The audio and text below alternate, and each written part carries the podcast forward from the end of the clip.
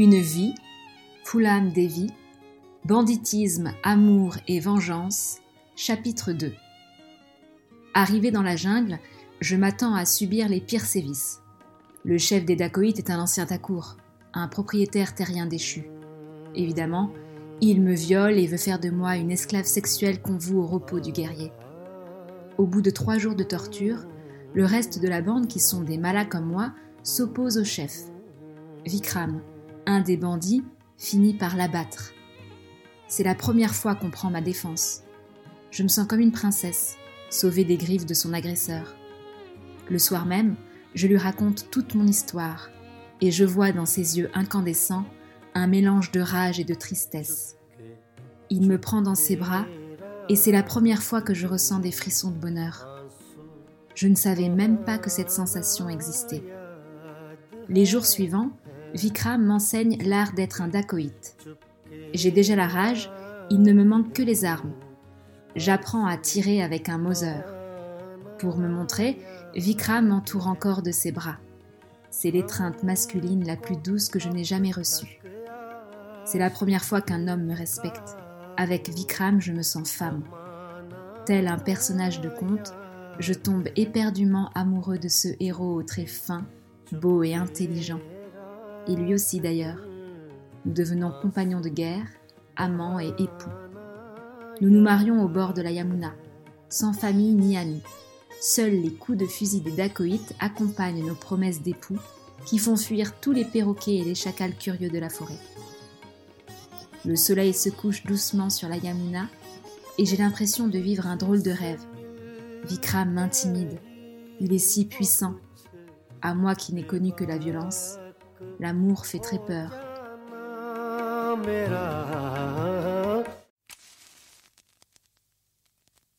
Vikram me désigne comme chef à ses côtés. Désormais, je ne peux plus rentrer chez moi.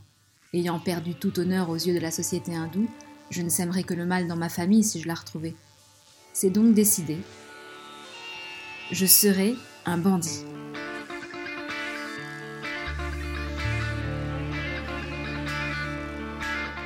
Quelques semaines plus tard, je participe à ma première attaque. Direction le village de mon ancien mari. Je lui ouvre le ventre d'un coup de couteau devant les hommes du village et le laisse agonisant, avec un mot enjoignant aux hommes plus vieux de ne pas épouser des fillettes. Le mari survivra, mais seul et dans la honte. Je retourne malgré tout dans mon village. Depuis mon départ, je découvre que ma famille est complètement marginalisée le Conseil des castes a décidé qu'elle ferait désormais partie des intouchables. Mes parents, mon frère et mes sœurs n'ont plus accès à l'eau du puits. Quand j'apprends cela, je suis ulcérée. Je fonce chez Mayadine, qui pleure comme un lâche. Il a peur que je le tue. Je lui dis Je ne te tuerai pas, espèce de pourriture, car tu es malheureusement de ma famille. En revanche, j'ordonne que tu fasses tes excuses immédiatement aux miens pour tout le mal que tu leur as causé. Ensuite, tu donneras un hectare de tes terres à mon frère. Il s'est exécuté sur le champ.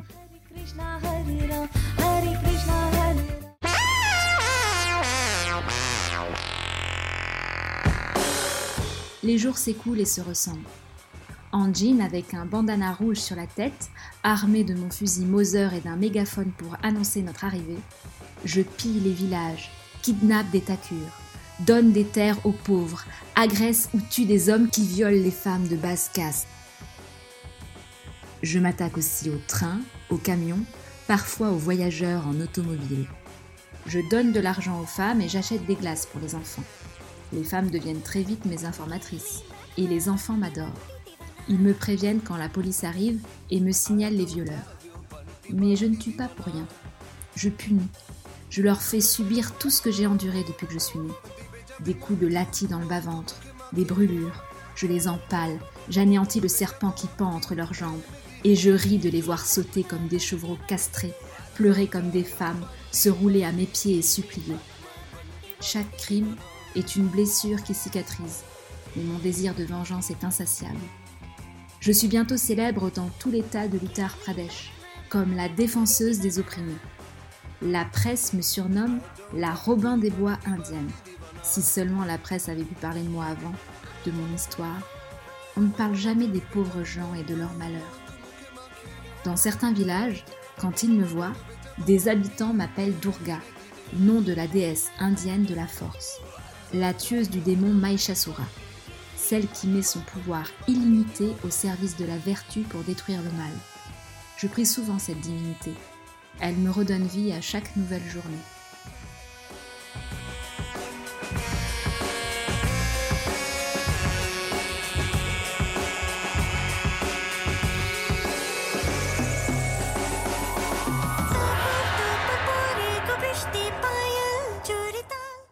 Petit à petit, mon langage change, mes gestes aussi. Mes mains perdent l'habitude de faire cuire des chapatis. Maintenant, elles nettoient mon fusil. Pendant que les femmes attendent patiemment le retour de leur mari, accroupies devant le foyer préparant la farine, cuisant les chapatis, moi, je suis une pierre qui marche dans la jungle, une pierre qui avance dans la vie, qui ne peut ni ressentir d'émotion ni de remords. Je ne suis plus une femme, une pierre ne peut pas se marier avec un homme quand c'est un homme qui l'a faite pierre. Nous devons souvent changer de camp pour ne pas être arrêtés. Parfois, nous nous terrons dans des grottes avec les serpents et les scorpions. D'autres fois, nous nous installons au bord d'une rivière. C'est l'occasion de prendre un bain. J'enlève tous mes vêtements, mais je garde toujours avec moi mon fusil. Même si nous faisons partie de la même bande, je me méfie de tout le monde, sauf de Vikram.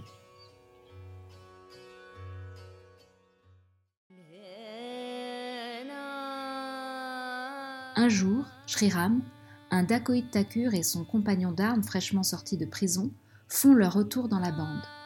Je ne le connais pas, mais lui m'accuse déjà de tous les maux, en commençant par me rendre responsable de la mort du précédent chef. De graves dissensions se créent entre les Malas et les Thakurs. Une nuit, une dispute éclate et se termine en coup de feu. Sriram vient d'abattre Vikram, mon amour. Je suis ensuite capturée par ses complices qui me retiennent prisonnière à Bemai, un hameau de Takour. Là, évidemment, Sriram, sa bande et tous les villageois me violent collectivement.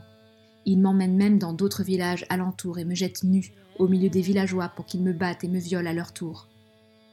J'attends chaque jour résigné la fin de mon supplice. Je ne ressens plus rien. Mon esprit est ailleurs. Je suis morte à l'intérieur. Parfois, dans un éclair de lucidité, je prie les dieux et Durga de me donner une toute petite chance de leur échapper. Si je survis, la vengeance de Vikram sera aussi la mienne. Au bout du 23e jour, un brahman de la caste des prêtres et des hommes de loi, prétextant vouloir aussi abuser de moi, m'aide à m'enfuir. Lorsque les hommes de Shriram s'aperçoivent du subterfuge, ils se vengent aussitôt en le brûlant vif.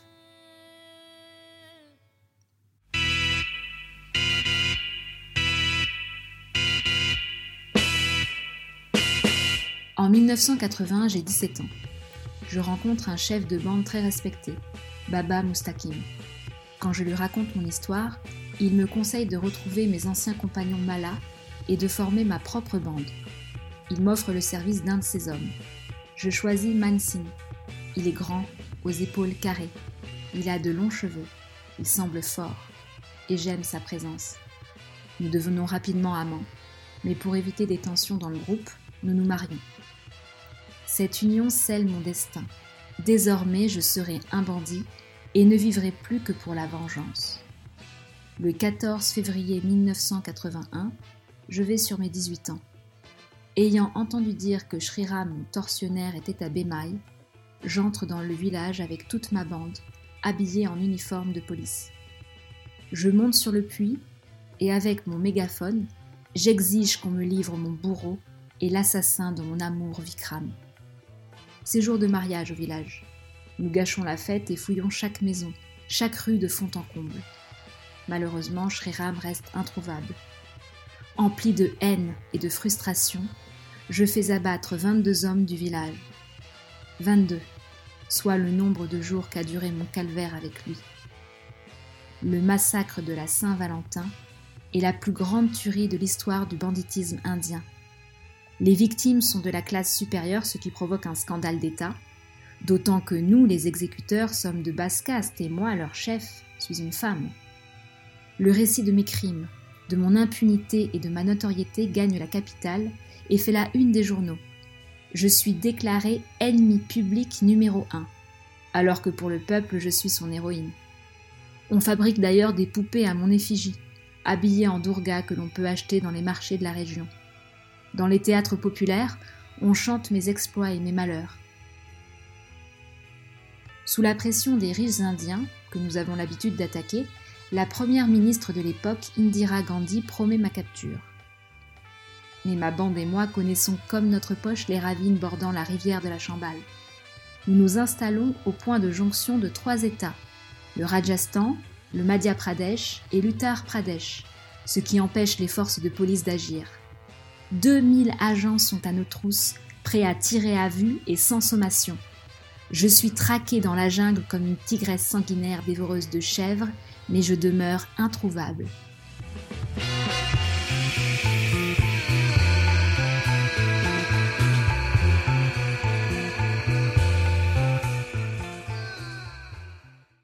Des gens des villages m'aident en mettant la police sur de fausses pistes. Le président de la région et futur Premier ministre indien, Vishwanath Pradhat Singh, est contraint de démissionner.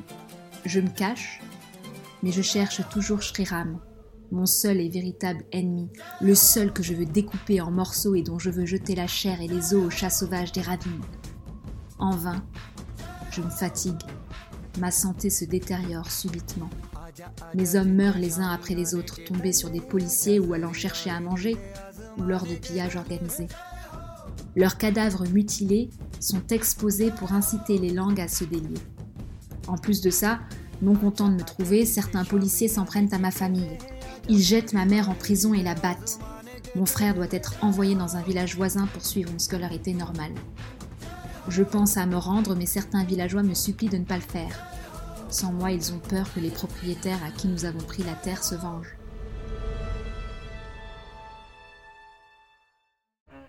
Au début de l'année 1983, j'ai presque 20 ans. Après deux ans de cavale et les incessantes supplications de mon père, j'accepte de me rendre aux autorités, mais à une date bien précise au cours d'une cérémonie que je mettrai en scène moi-même. Comme tout le peuple est de mon côté, je parviens à passer un accord avec le gouvernement d'Indira Gandhi. Je ne serai pas pendu. Les membres de mon gang n'auront pas plus de 8 ans de prison. Mon frère obtiendra un travail au gouvernement. Mon père recevra un terrain. Toute ma famille sera accompagnée par la police sur le lieu de rencontre avec les autorités et sera ensuite hébergée non loin de la prison où je serai. Comme je connais bien la police de l'Uttar Pradesh et que je ne lui fais pas du tout confiance, je ne veux me rendre qu'à la police du Madhya Pradesh. Je refuse aussi de rendre mes armes aux autorités. Je les remettrai, mais selon mes exigences.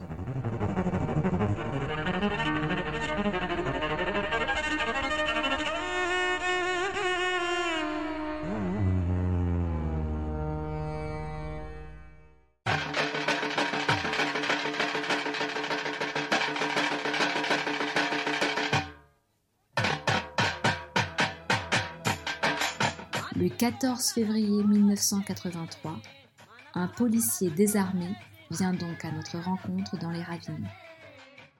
Nous marchons ensemble vers Bind, ville de l'État du Madhya Pradesh. Là, la presse nous attend avec une foule de plus de 10 000 personnes. 300 policiers ont été déployés et le ministre en chef du Madhya Pradesh, Arjun Singh, a fait spécialement le déplacement en hélicoptère. Les gens des basses castes sont en liesse. De l'autre côté, les gens des hautes castes hurlent leur colère. Ce n'est pas Foulam Devi qui se rend au gouvernement, mais le gouvernement qui se rend à Foulam Devi, crie-t-il.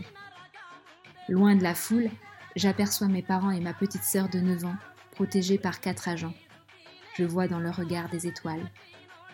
Même si je viens me rendre, je savoure pleinement ce moment de victoire. Il fait froid. Je mets un châle sur l'uniforme de police que j'ai revêtu. Coiffé de mon traditionnel bandana rouge, ma cartouchière sur la poitrine, je pénètre fièrement dans la cour d'une grande école et dépose mon Moser 303 devant une photo de Durga et du Mahatma Gandhi. Car ce jour-là, j'ai décidé de suivre la voie de la non-violence.